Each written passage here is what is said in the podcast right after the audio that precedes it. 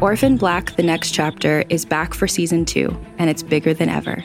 The official continuation of the hit TV show stars Emmy Award winning actress Tatiana Maslany as all of the clones. And this season, she's joined by original TV show cast members Jordan Gavaris as Felix, Evelyn Brochu as Delphine, and Kristian Bruun as Donnie. Season 2 picks up where season 1 left off, with, spoiler alert, the secret of the clones finally exposed to the general public. Hundreds of previously unaware clones grapple with the news that they are part of a massive military science experiment. Meanwhile, anti clone protesters fight to have the clones' rights restricted. Caught in the middle, the Sestras want peace, and when an unforeseen threat turns their world upside down, they must join forces with former enemies to protect the ones they love. Orphan Black The Next Chapter is available right now wherever you listen to podcasts. Be sure to listen and subscribe or visit realm.fm for more information. Welcome, welcome, everybody. Thank you so much for coming out to the Sundance TV headquarters. Um, I wanted to start today with a quote. So, if you don't know, the topic of today is patriotism. And there's a quote I wanted to read, and I wanted to see if anybody knew who, who came up with this quote, or who said this quote. So, the quote is When you open your heart to patriotism, there is no room for prejudice. Does anyone know who said that? Donald Trump said that this morning. So, yeah, now, right, you have to reevaluate it, right? Yeah, he said it today. So, when you open your heart to patriotism, there is no room for prejudice. So, we could probably take an hour just to unpack that statement in and of itself. But the, you know, the idea of patriotism and the concept of patriotism is such an interesting topic. And we're really excited today to bring you six filmmakers who have tackled this subject for Sundance Now and a Sundance Now original show called Take Five A More Perfect Patriotism. So, Sundance Now is a streaming service. It is uh, a terrific combination of movies, documentaries, and original series.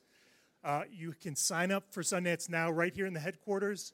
We have brand ambassadors all over. They will give you uh, all the information on it, answer any questions. It's a really exciting service. We're incredibly proud, proud of it. And we're really excited to bring you Take Five, the second season of Take Five, A More Perfect Patriotism. Uh, we are going to have our, our panel moderated today by uh, a tremendous figure in the documentary community. Uh, Thom Powers is the, uh, the uh, founder, co founder of Doc NYC.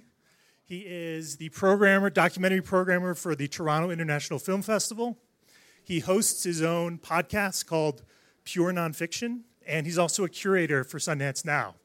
So Thom will be moderating, and, uh, and we look forward to a really lively discussion. So come on up, Thom. Thank you.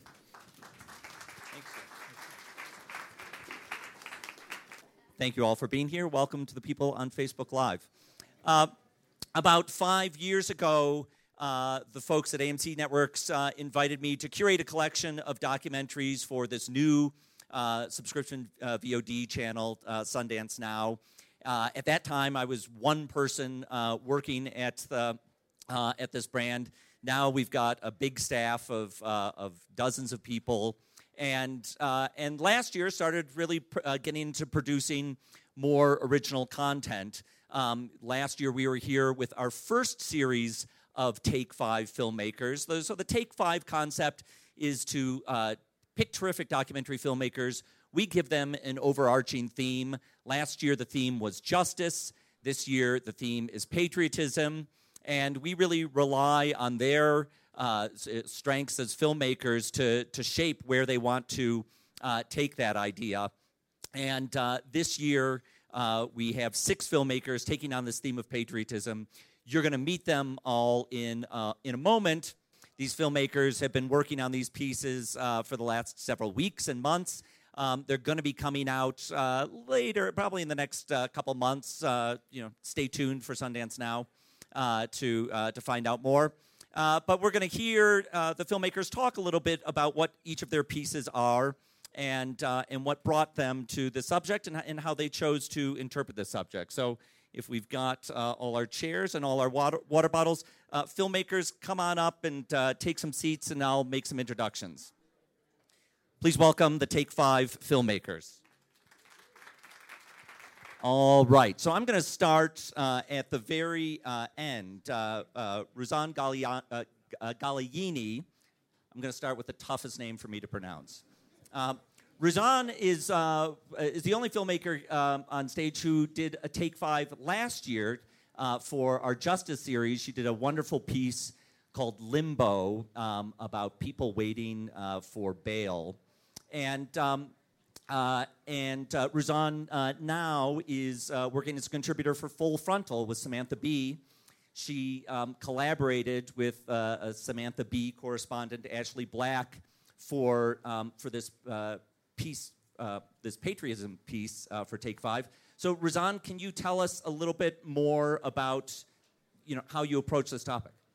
Sure. Actually, Ashley ended up not working on this one. Oh, um, okay. But no, quick update. Thank you for my Ashley. briefer. Yeah, Ashley is great. Hi, Ashley. I hope you're having fun at inauguration. Um, yeah, so we basically decided to make a movie about uh, what it means to be a patriot now, and so I was just thinking about it when you know Joyce and Owen called, and I kind of thought like it seems like right now all of America thinks that the government's not working for them.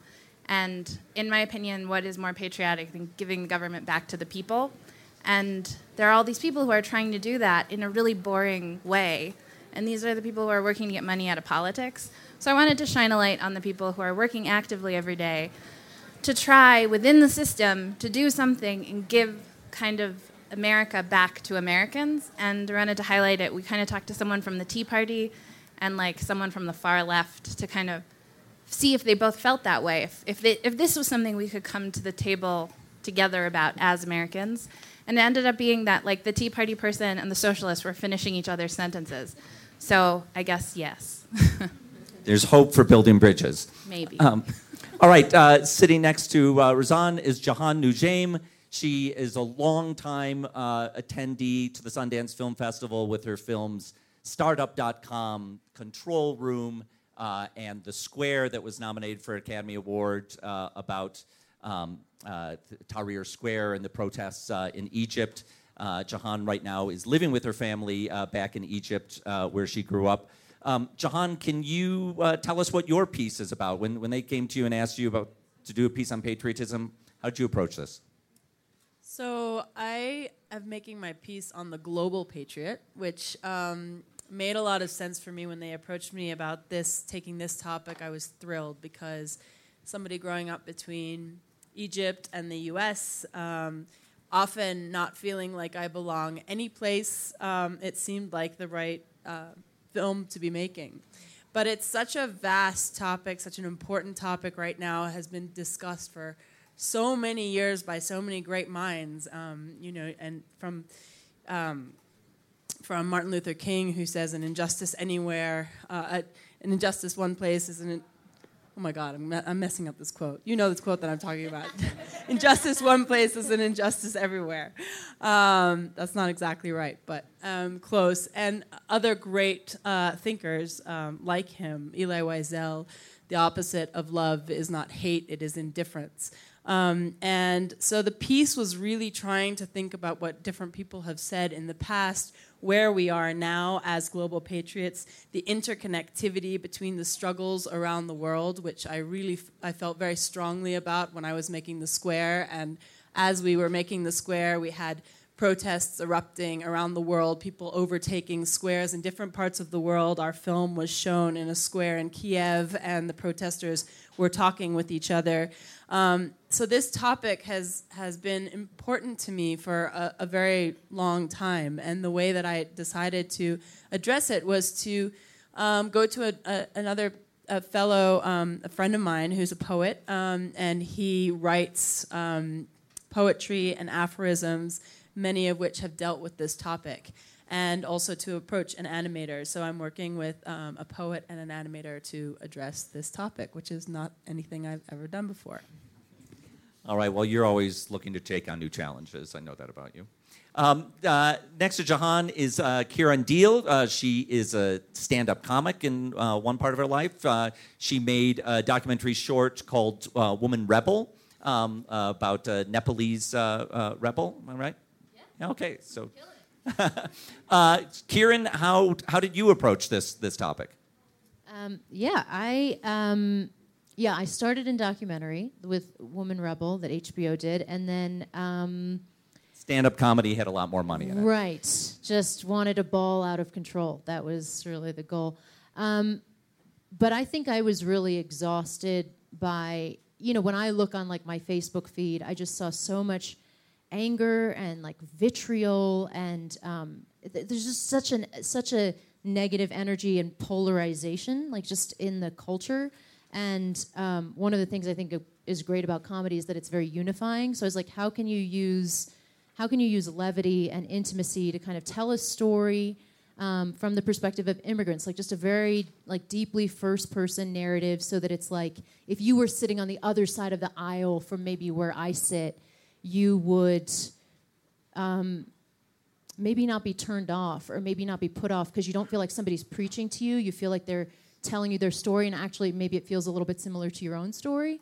Um, that was kind of the the goal in the approach. So I interviewed my family, who are first uh, generation immigrants uh, to this country, and I learned a lot about their experiences, both in coming here as like these like starry eyed kind of um, immigrants, which I think is very much like the dream of the nation, and then and then how that morphed into this like notion of I, I guess we kind of call it hazing. Do you know what I mean? We've had this thing after 9/11. That quote was in there. It's like we've had this thing where you know Muslims or brown people are kind of vilified or you know profiled, but that's been a trend in our culture. Whether it was Italians or it was Irish or it was just throughout history, that's been a thing. The most recent immigrant kind of gets the flack after an event.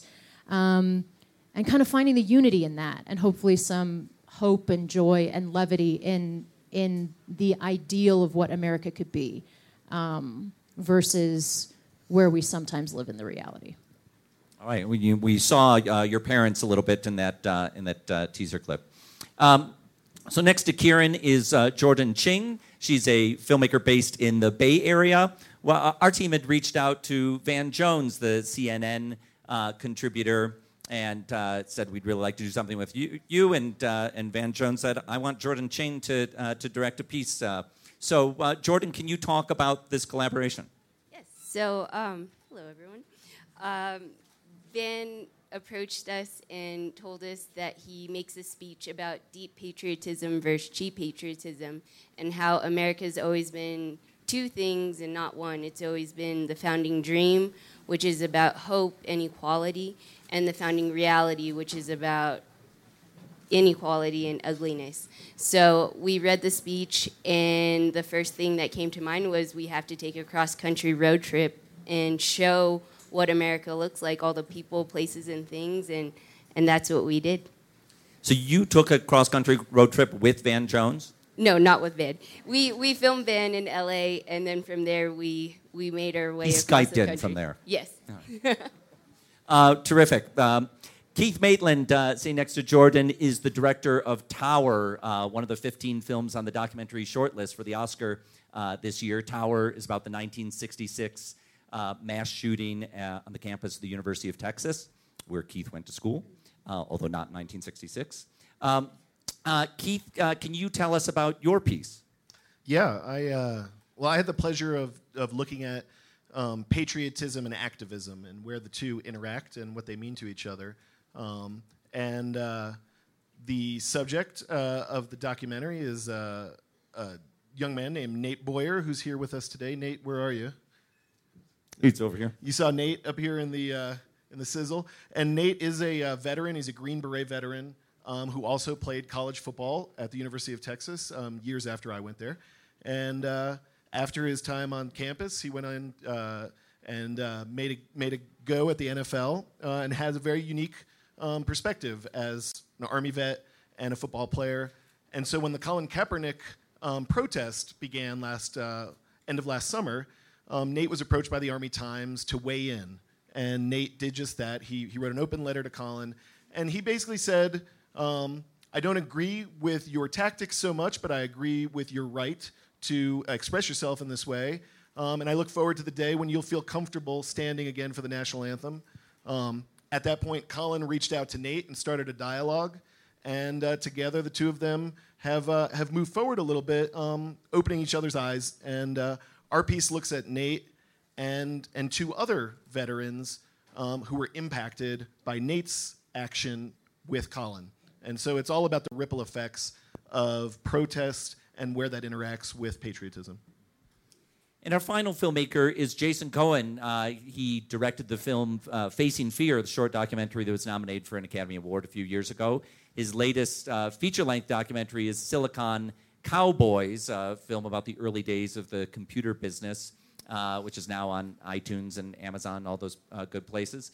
Uh, Jason, tell us about your piece.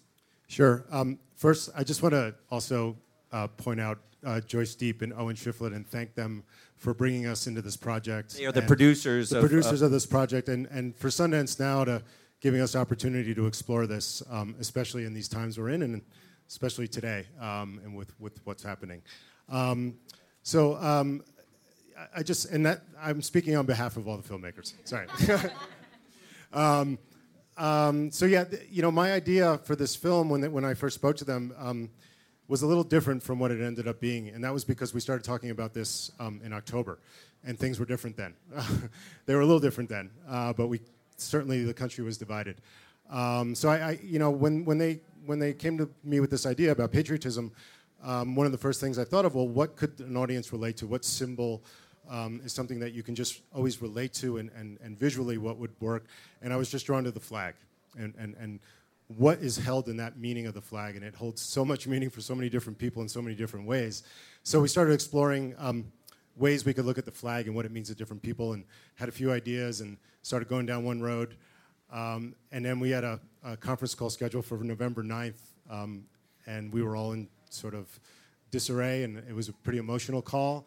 And I basically said, and they agreed that you know things have to like the tone of this has to change. We have to look at this differently. So I was really um, keen on trying to do something that had some balance to it um, and not just propaganda and showing one side of what the flag means. And I really wanted to show a balance of what the flag means to some people here and some people here, and not, not just blue and red state. I, I just wanted to get beyond the politics of it. Um, so we started down that road, and then uh, I guess you could call it a gift. On November 29th, I woke up, and I don't actually do a lot of Twitter, but I happened to look, and our president elect at the time, um, tweeted that uh, he thought flag burners should be um, put in jail or uh, their citizenship stripped. So I called back up and said, uh, I have to change the film again. So, um, so I made a film about flag burning, and that was the impetus um, for it, and it gave it some um, reason to really explore it because it was suddenly very timely. Uh, and so what I did was, again, I still wanted to show balance. I reached out and was lucky, lucky enough to um, be put in touch with um, Gregory Joey Johnson, who is the Johnson in the Texas versus Johnson Supreme Court case that made flag burning legal in 1989 uh, after he burned a flag at the uh, 84 Republican Convention. Uh, he's still an activist. Uh, he's a revolutionary communist, and he's very outspoken. He's been out. He was arrested at the Republican convention this year, uh, and he's still out there doing it, and at the Democratic convention as well. Um, and so I told his story, and then I, I wanted to balance it. So I, um, we reached out to a Gold Star family who you saw in the sizzle there, uh, whose son was killed in Afghanistan, and who have very different feelings about the flag and what it means to them. Um, and uh, I had this idea of bringing them together for a dialogue, uh, which I have to say they were keen on it before I even proposed it, even though I had it in mind.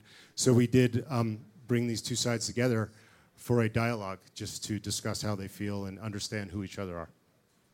Now, I want to uh, get at this big concept of patriotism that, uh, that the Sundance Now team came up with and then uh, brought to all of you uh, filmmakers.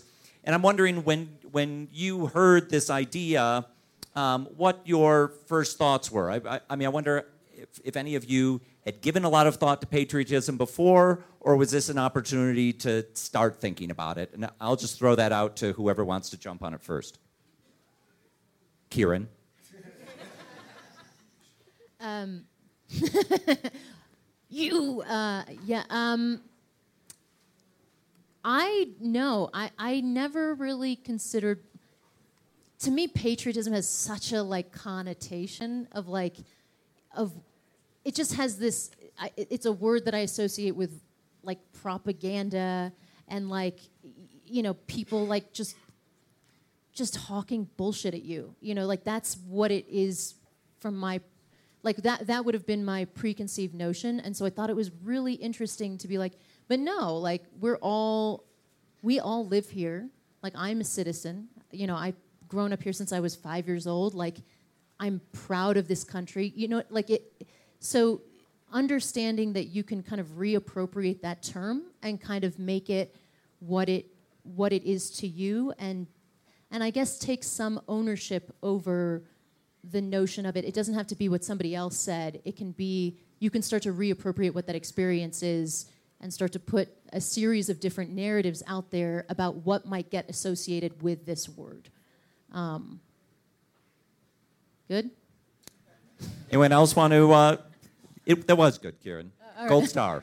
I'll, I'll jump in. I'll say, you know, I grew up here in the U.S. Uh, I uh, I consider myself a patriot, and I've never seen it as a bad word, but I've also never accepted it as a word that is owned by any side of the political spectrum or any side of the approach to, you know, quote unquote, what America is. Um, I've always lived in communities, um, for the most part, that have people of all different backgrounds, and I appreciate what they bring to our country. You know, I, I think of the Statue of Liberty and that bring us your tired, your poor as kind of the ideal of what America is about. And so to me, patriotism is about reaching out and it's about inviting people in and being a part and making your own way, expressing yourself. Um, I think after 9 11, there was a real twist on that, that patriotism was displayed in certain ways. And if you didn't display it, whether you hung a flag on your house or, or um, presented yourself in certain ways, you weren't as patriotic as others.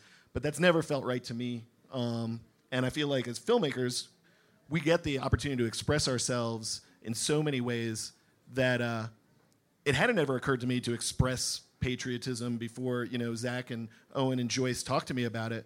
But it's an exciting opportunity to kind of contextualize what this word means because it means different things to different people. But to me, it's a word I'm comfortable with and a word I'm proud to. Uh, it's a you know a mantle I'm proud to carry. For me, it's a word that's a very difficult word. It's, I'm very uncomfortable with it at times in my life, especially I think after making films both in.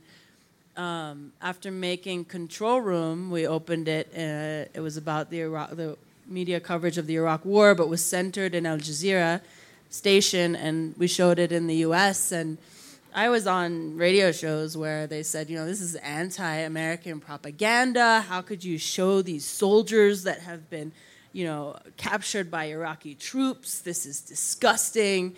Um, and I got the same thing when I made the square because from the Egyptian, uh, you know, it was banned in Egypt, and um, you know, you're showing the military uh, in a bad light. Um, you're you're unpatriotic, and so you know, I've definitely been labeled unpatriotic by every by both countries that I hold a passport for. Um, so it has been a really difficult word that I've struggled with. Um, and now, living in these times with Trump and with Brexit, it's, you know, you start thinking about this. And this is why I loved this concept of the global patriot, because it really, you know, really had me thinking, well, this is what, this is actually what I stand for. And what does that mean? And how, you know, how can, I best express this in a film. So yeah, it's been. I'm very excited to see all of your pieces because I think it's a very. It's it's all it's a it's a very complicated word for me. I mean, after September 11th, even my mother had said something to her brother. She's from Indiana, and she said something to her brother about how we need to be thinking about our foreign policy. And he called her unpatriotic and did not speak to her for a year. So, you know, it's it's a it's a difficult word. Yeah, I I would just add, I mean, for me, part of it was exploring when and how did this word patriot become inflammatory. I grew up in a typical suburban, I grew up in suburban New Jersey, and we said the Pledge of Allegiance, and we put our hand, you know, up here, and we did that, and that's that was the norm. Um, that doesn't happen as much uh, anymore, obviously, and we live in a different time. But for me, it was exploring that, and in making this film, it certainly caused me to think. And you know, Joey, who's in my film, he says, um, uh, patriotism means love of country and putting your country first. And he says that's very dangerous. And it's sort of off of what uh, Jehane is saying here. The idea that our country is better than yours. And as a result, we're going to um, use what we think is the right way to do things, and, and, and that's how you should also follow our lead. And, and that kind of opens up a rabbit hole that you maybe don't really want to go down. So I was, you know, and I thought about that a lot, but then I had a, you know, this family whose, whose son died um, doing what he thought was fighting for all of us here in this room and truly believed that. And I couldn't sit there and look at this family and, and tell them that, although Joey did. Joey told them, I think your son's life was used by this system, uh, by the American system that says you're going to protect this country when in fact you're um, going to increase the reach of this country, which is a little bit different. Um, so I struggled in making this film, and it definitely opened my eyes um, to what I'm doing. I'm a parent also, so um, it affects a lot of what I do, and uh, it certainly is affecting how, you know, when I look at my kids now, I, am certainly thinking about a lot more of these issues that I always thought about, but it, it sort of definitely has caused me to really think about what it means what this word means. I mean, I'll, everyone said everything, but like my, my family's originally Palestinian, so there's never been like when you're a patriot and you're Palestinian, it's not like there's a land for you to be patriotic towards. Like so when you say like love of country, that means love of people, and the people of Palestine have no agency in their country.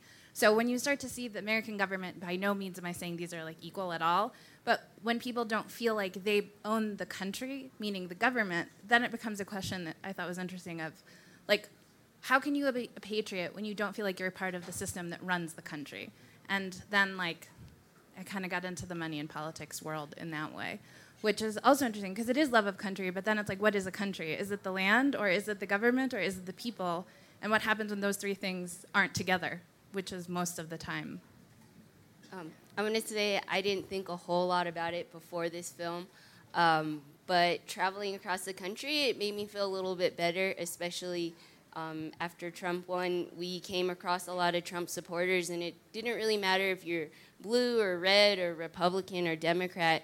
I felt like the consensus that we met was that people just want to do better. They want to do better for themselves, for their communities, uh, for the country. So it, it made me feel a little bit better just knowing that a lot of people share the same sentiment, um, regardless of what, what, what your views are. So.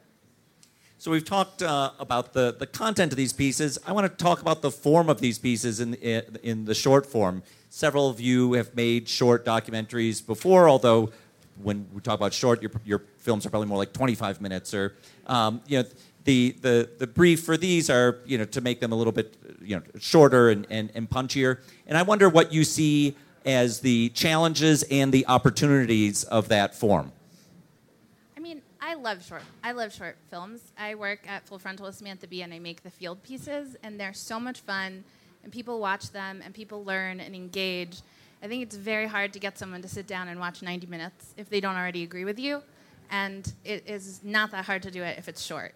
So if you're trying to like, I think of short films as like gateway drugs, like, you know, like, try this. oh, you like it? There's more over here um, which is really, really powerful. And I think there's space for feature films and short films and short form things. But um, you know, people, I think, I think short films have a bad rep. but they're hard because you have to be concise. You have to know what you're saying. You have to have a point of view, and you have to do it all really fast. And you have to keep people entertained. Um, and I think it's a like fun challenge, and I think it does a big service for feature films because if you get someone interested, then maybe they'll go watch The Square you know, and that would be way like that's great. I want everyone to watch this. You know what I mean? But like maybe they they wouldn't just be like, you know what? It's Wednesday. Should I watch The Square? should I watch Superman? Like they're gonna pick Superman most of the time. Uh, Jehane, I mean, given that uh, you've really worked a lot in long form with The Square and Control Room and, and, and these films, wh- what's it like for you to, to switch to a shorter format? Oh, it's exciting. I like to have those limits actually, um, and I think that it pushes you to be creative in dealing with those limits. And in terms of the release of it, um, you know, it's, ac- very exciting to be working on something for a, couple, a month or two and actually have a finished product when you're used to working on something for three years um, or more. You know. Um, and then with people's attention span now, I think that there's so it's exactly like you said. It's very difficult to get somebody to sit down for an hour and a half when they don't have no interest in the topic. Um, so much easier for people to to take four minutes out of five minutes out of their lives. And that's not a question everyone has to answer. If uh, if anyone has anything they want to add. Well, I- I'll just. add- I mean, I've made short films, and like you said, they're usually back like in the 20 minute range, and this just takes a lot more discipline. I mean, it's it's in a way it's, it's a lot tougher than ma- I've made feature docs as well, and it's in a way it's a lot tougher. I mean, you really have to figure out what has to go, and it's that's one of the things as filmmakers we hate. Um, you know what what has to go in that final cut, and with this, you're getting rid of things that you would normally keep. And I think some of the things like character development, you, in five minutes, it's tough to really develop a full character and have an, an arc of your story. So it's it's really tough. I think it's in the end, it's fun and it's satisfying. And I think you know sort of what they're saying. But but I, I will say um, I think we're at a time right now where shorts are um, burgeoning. And if you look at Field of Vision and if you look at OpDocs, um, people want shorts. And unfortunately, it is because of these attention spans, and it's because people are watching them on their iPads and their cell phones. But um, I'm excited to do more shorts. Um, and, and, you know, it is a way to get eyeballs on your work. And, and that's what we all want in the end, I think. And if people don't know the things that uh, that Jason is referencing, uh, Field of Vision is the uh, group that Laura Poitras, who made Citizenfour, uh, started with others. Uh, they uh, put out some terrific shorts on on fieldofvision.org and New York Times OpDocs, that's been at this for uh, a few years, um, has uh, made a lot of terrific shorts, and uh, and others. The you know the NewYorker.com is putting out more short films. Um, so uh, so I think this truly is an exciting time for it.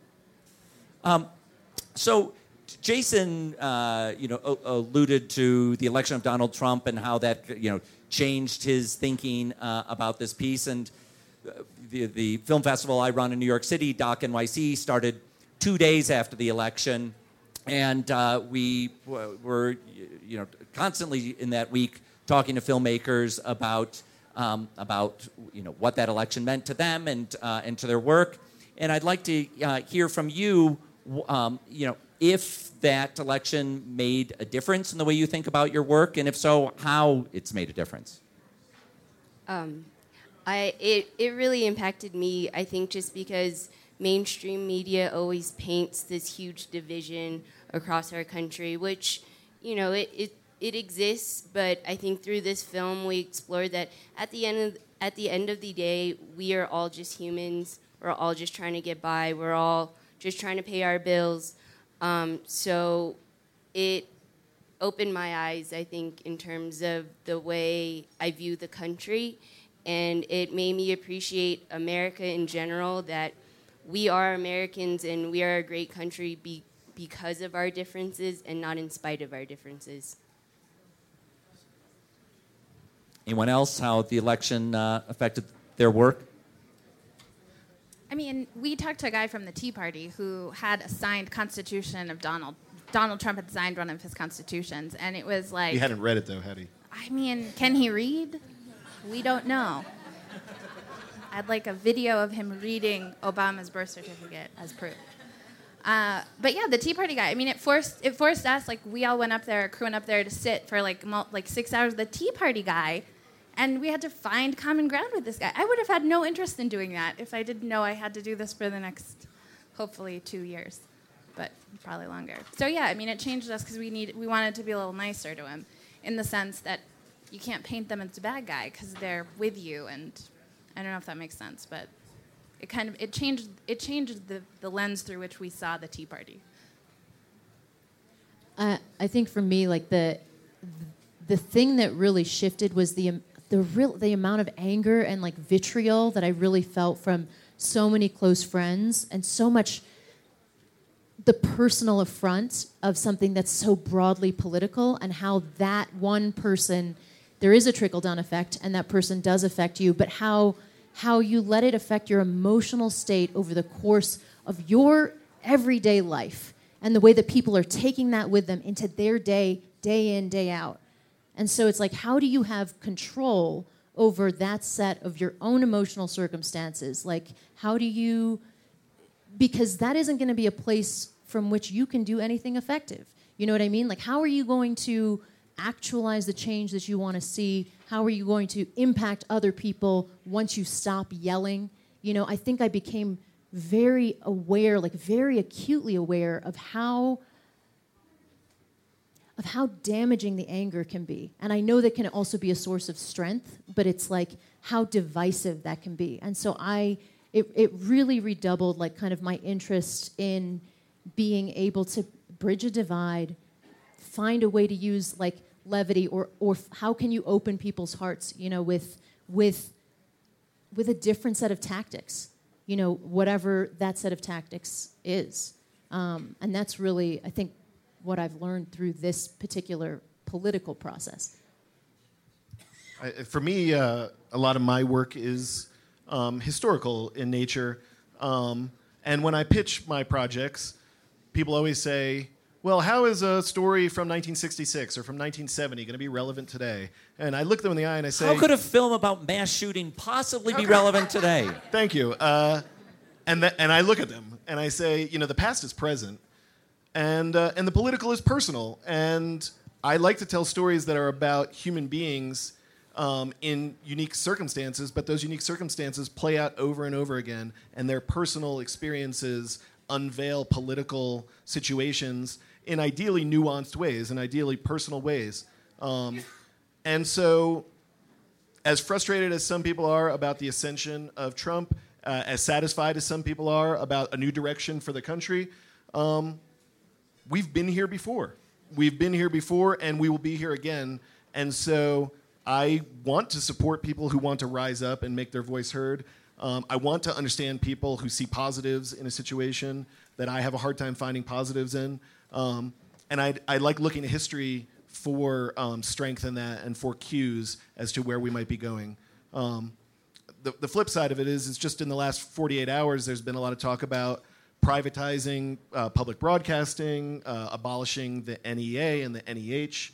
And uh, those are things that I take personally because those are things that, it, that impact me as both a filmmaker who relies on public broadcasting a lot of the time and as a citizen who um, holds that up as one of the greatest um, kind of jewels in our crown uh, as an American society. So, uh, so I'm excited uh, that we have an opportunity to express ourselves uh, as Americans, and I uh, plan on expressing myself a lot. I'll, and I'll just add, I mean, I think we all probably, um, after the election, had to take a closer look at what we're doing and the responsibility that we maybe have. And for me, it was just sort of um, looking at all these amazing films. Like if you just look at this year, some of these amazing films that talk about injustices in our world. Um, and there was a bit of me stepping back, like, well, a lot of these amazing films have been made for years, but look where it's gotten us. But on the other hand, we need those films. Um, I mean, Jehane made what I consider one of the greatest protest films of all time. Uh, if you haven't seen it, you should see The Square, by the way. Um, and we need films like that. Uh, we still need films. But on the other hand, I feel like we do need these films, like what these guys were just saying, that do bridge, bridge a little bit and don't preach to the choir, this room, um, and expand out and can get on some other, other people out there that wouldn't maybe hear about the other side. And, and we sort of have to figure out a way to do both of those. And I don't know the answer to that yet, and hopefully we'll figure it out. Um, I want to take a few minutes to uh, take questions from the audience. So if you've got one, do we have a microphone uh, going around? Okay, so we've got a, a, microphone.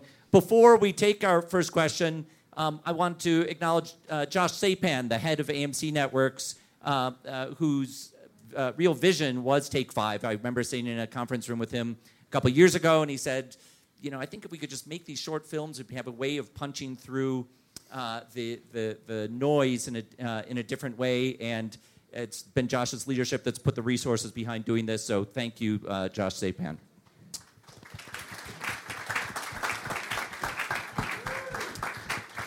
Now, uh, who's got a hand up? And I see a hand up over here. We'll bring you a microphone.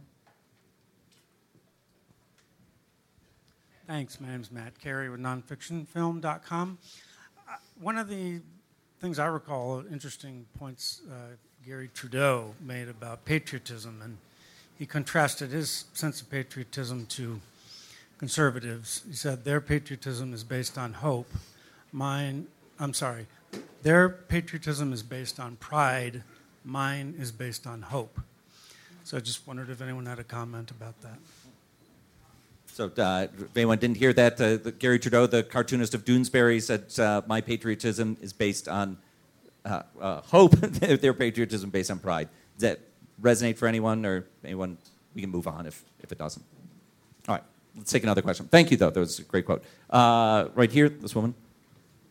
Hi, I'm Isabel. I'm here with California Magazine, but I'm also an undergraduate student at UC Berkeley, um, which is, as most of you know, I'm sure, a very politically concerned and active student body. Um, and I think a lot of people struggle when Trump supporters tell them, you know, now that he is in the seat of the presidency, um, it is kind of your duty as a citizen, as a patriot, to get behind him, to support him, to hope that he's going to do what's best for this country. Uh, people really have a hard time agreeing with that sentiment. And I was wondering if any of you have a response to it, or advice, or thoughts on that. Has that come up in any of your interviews? Uh, um, is how to apply patriotism to getting behind the, the current president? I mean, our uh, we the Tea Party Rus Thompson with one S. That's how he spells his name. Uh, is a Trump supporter, and he kind of lectured my team and I about this. And I don't have an answer because. Well, did he get behind Obama when Obama was president? Because that's a natural follow-up question. Well, he says he does, but I don't think he did. So that like it becomes like semantics of like what does get behind someone mean, you know? Because they're like, well, we accepted him as president. I'm like, well, I'm obviously also accepting him as president. I'm just not happy about it, like as you were not happy about it with Obama.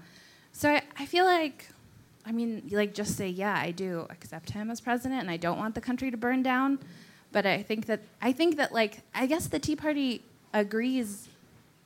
I guess I don't. It was the strangest interview ever. It was very long and strange, but like, yeah, he he totally basically was saying like, oh, you know, you, it's your job now, liberals, because we were the liberals to get behind this platform, as opposed to get behind what's good for America. And eventually, after like six hours with him, we were able to get to a place where we were like, can we just agree that we all want what's best? And we moved on from there. So I don't know if that helped, but.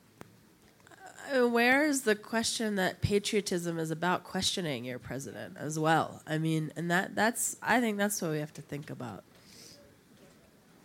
Uh, we pass the microphone this woman here. Right there. Hi, I'm Jan Price from uh, the Jan Price Show, all about movies on iHeartRadio. My question is: These are all short. Do any of you want to make them longer documentaries?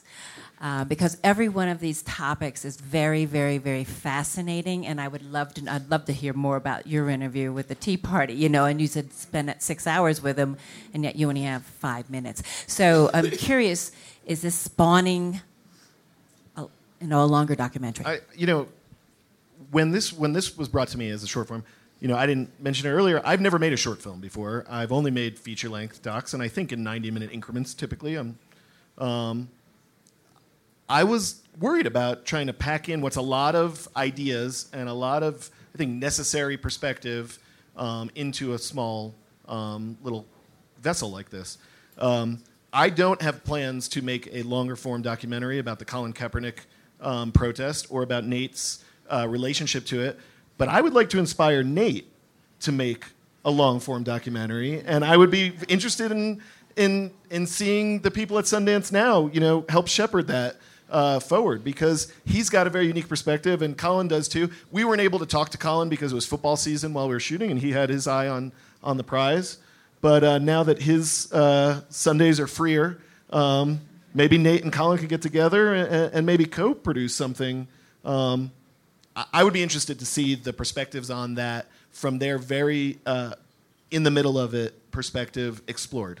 And so, Nate, can I ask you to step over here and I'll hand you a microphone? I'd, I'd love to hear from your perspective what the experience was uh, being part of this film and, and, speaking out in general around this topic. Um, it was divisive. Not the film, but the situation. I mean, when, when I, when, I, originally wrote the open letter, I didn't think that many people were going to read it, first of all. And, uh, and then just to see, I think, both sides of the spectrum uh, attack me for what I like to say, sitting in the radical middle, uh, which is hard, the hardest place to be, it seems like, uh, in our country right now, because everyone wants you, a lot of people want you to take a side. And it's actually been really refreshing to hear everybody here. Um, not talk like not talk like that, you know.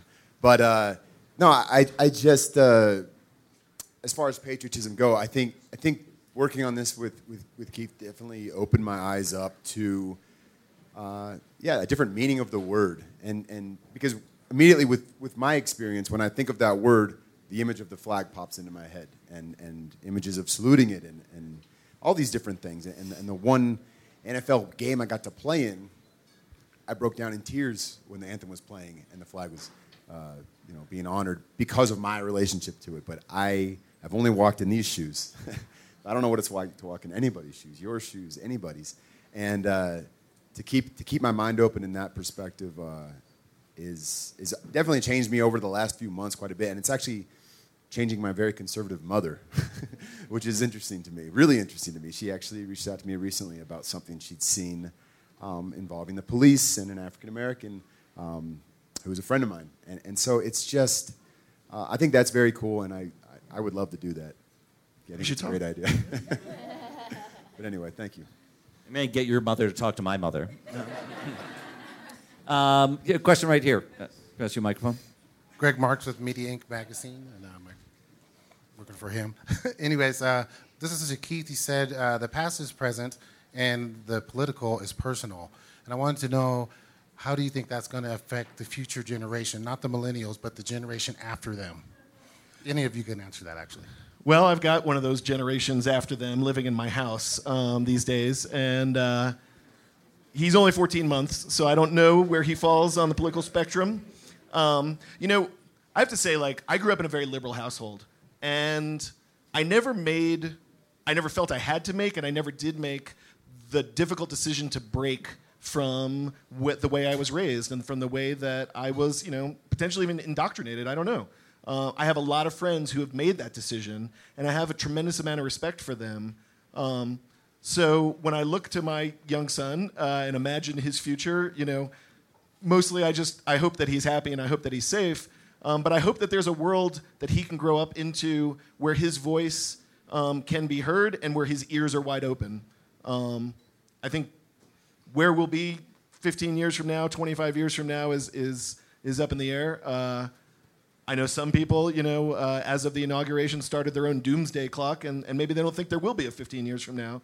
But I'm an optimist. Uh, like Garry Trudeau, my patriotism is, patriotism is based in hope, and it's based on the ideal that America was designed on. But I never lose track of the fact that we're a nation started by people with great ideas, and then those people, after they finished writing their great ideas on their parchment paper, went back home to their subjugated wives and their slaves and uh, pretended like all men are created equal, didn't somehow inc- include all men, women, and you know citizens of every stripe. So we have a long way to go. I, I hope the generation after the millennials and the millennials themselves will pick up the mantle and run with it. Thank you. We have time. Uh, we'll take one more question. Bring the microphone here. Hi, I'm Rubina Ramji from the Journal of Religion and Film, a very different outlet. I'm also a professor, so uh, shorts actually work really well in the classroom. Continue making them. I really appreciate it. Um, my question is actually about the idea of what it means to be American. I'm Canadian. And when we look at our American neighbors, we look at the idea that to be American does not mean keeping your immigrant identity. It means assimilation. It means being American, giving up all of your different identities.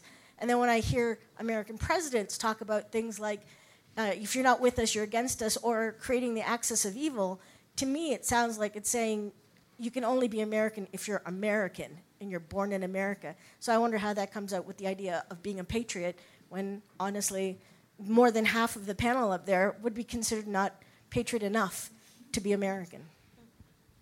Well, I think we probably all came from somewhere going back, so probably you could make the argument that all of us um, wouldn't be considered. But uh, along the lines of what you were saying, Joey Johnson, you know, in my film talks a lot about this, and it was back to what I was saying before about that danger of of being being what what is considered American and what is best for the country and what is best to put forward from this country and not recognizing what the country was built on, um, which is what you're just talking about and the immigrants that we have here and why that makes this. Um, I mean, I wouldn't agree that everywhere th- those sentiments uh, are everywhere, obviously. Uh, I think they probably do exist, which we've now seen, unfortunately, a little more clear than we maybe some of us realized. But um, I, I, I, think I'm with Keith where I'd like to be a little bit more optimistic about it. Um, and I do think dialogue is a big part of getting past that. And if you can understand why somebody feels that way, then maybe you can talk to them why your experience is different and why maybe not everyone might not feel that way. So I don't know if that answers it, but. So the white guys here are feeling optimistic.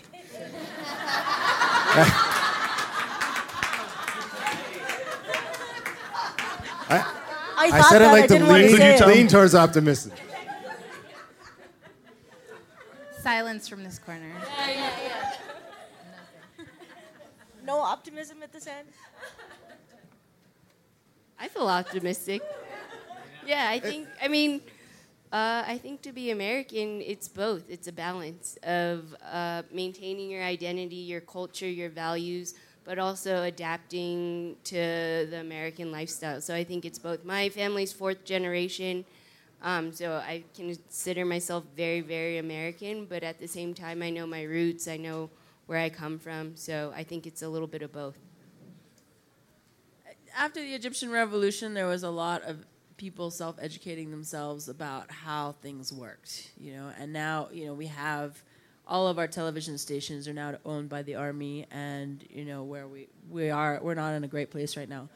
Um, so I would say maybe the silver lining to this is that people are a lot going to be a lot more aware and really looking and checking and observant as to how things are going to be moving forward where maybe we would have been less so if somebody else was elected. And you know he fucks up then he gets the boot you know and that but people are going to be looking and watching and i think that that's a good thing uh, you know. Uh, one of the things I loved, like in the cold open of like my film, it's like my dad is like after they got their they were talking about after they got their citizenship and I was like, Oh, what did you do afterwards? Like, did you do anything to celebrate? He's like, Oh, we went out to eat. And I was like, Oh, did you go to Denny's? Because this like favorite place in the world is Denny's. He's like, Good American breakfast at Denny's. Like he just sat like just, you know, beers American like he's such a to look at him I know that he's not associated with the image of what people, but it's like in his heart, he's so American. He's just so, he's so like, and I mean like down home, like barbecues, like let's go to Olive Garden. Like this dude is just like on his own page. Do you know what I mean? And it's just like, I, I, and you can be that and also, and also retain, you know, pieces of who you are. And that's what the fabric of the country is, that's what I thought was really exciting about this series. Like that's what I was excited to show. I was like, I know a lot of, I know a lot. Like we shot one of the scenes in a Republican's backyard. They gave it to us for a steal because they believed in the premise and they like wanted to see that like idealism represented. Like it's out there and that fabric. So you know, I I was excited that this is an opportunity to share that and that duality. That sounds pretty optimistic to me. Yeah. are, you, are you are you looking for a restaurant chain to sponsor your next film? That's correct. That's correct. All the sponsors from Olive Garden and Denny's. I, got I just you. I just want to unlimited breadsticks. Uh, I, I just for the whole crew. Like you would eat that every day. The crew would eat that every day. It- unlimited it's- breadsticks and it's unlimited cra- salad. It's crafty and the next feature, Doc. Yes. I- I just wanted to add one more thing. I, I think optimism shouldn't be confused with endorsement. Um, I think there's a difference. And yeah, you know, Keith was saying people have these doomsday clocks, and I think there needs to be a call to action. I, I totally agree with that. But I have two kids. Am I going to have a doomsday clock in my house and tell them the world's ending in 15 years?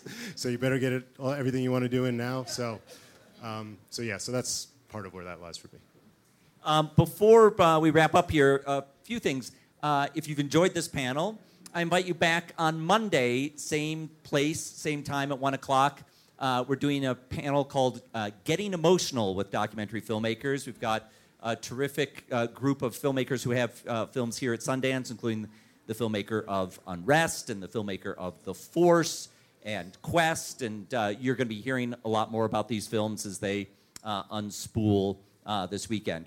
Also, if you like interviews with documentary filmmakers, I invite you to listen to my podcast, Pure Nonfiction. It's free. Uh, you can download it on iTunes. My producer, Michael Scotti, over there has some buttons. If you'd like uh, your own Pure Nonfiction uh, button, you can mob Michael um, uh, after this. And please come check out uh, SundanceNow.com. Uh, if you enjoy great independent films and, uh, and the kinds of voices you've been hearing today, uh, SundanceNow.com is full of them. And uh, as a last piece of housekeeping note, I'm going to turn the microphone over to Danielle.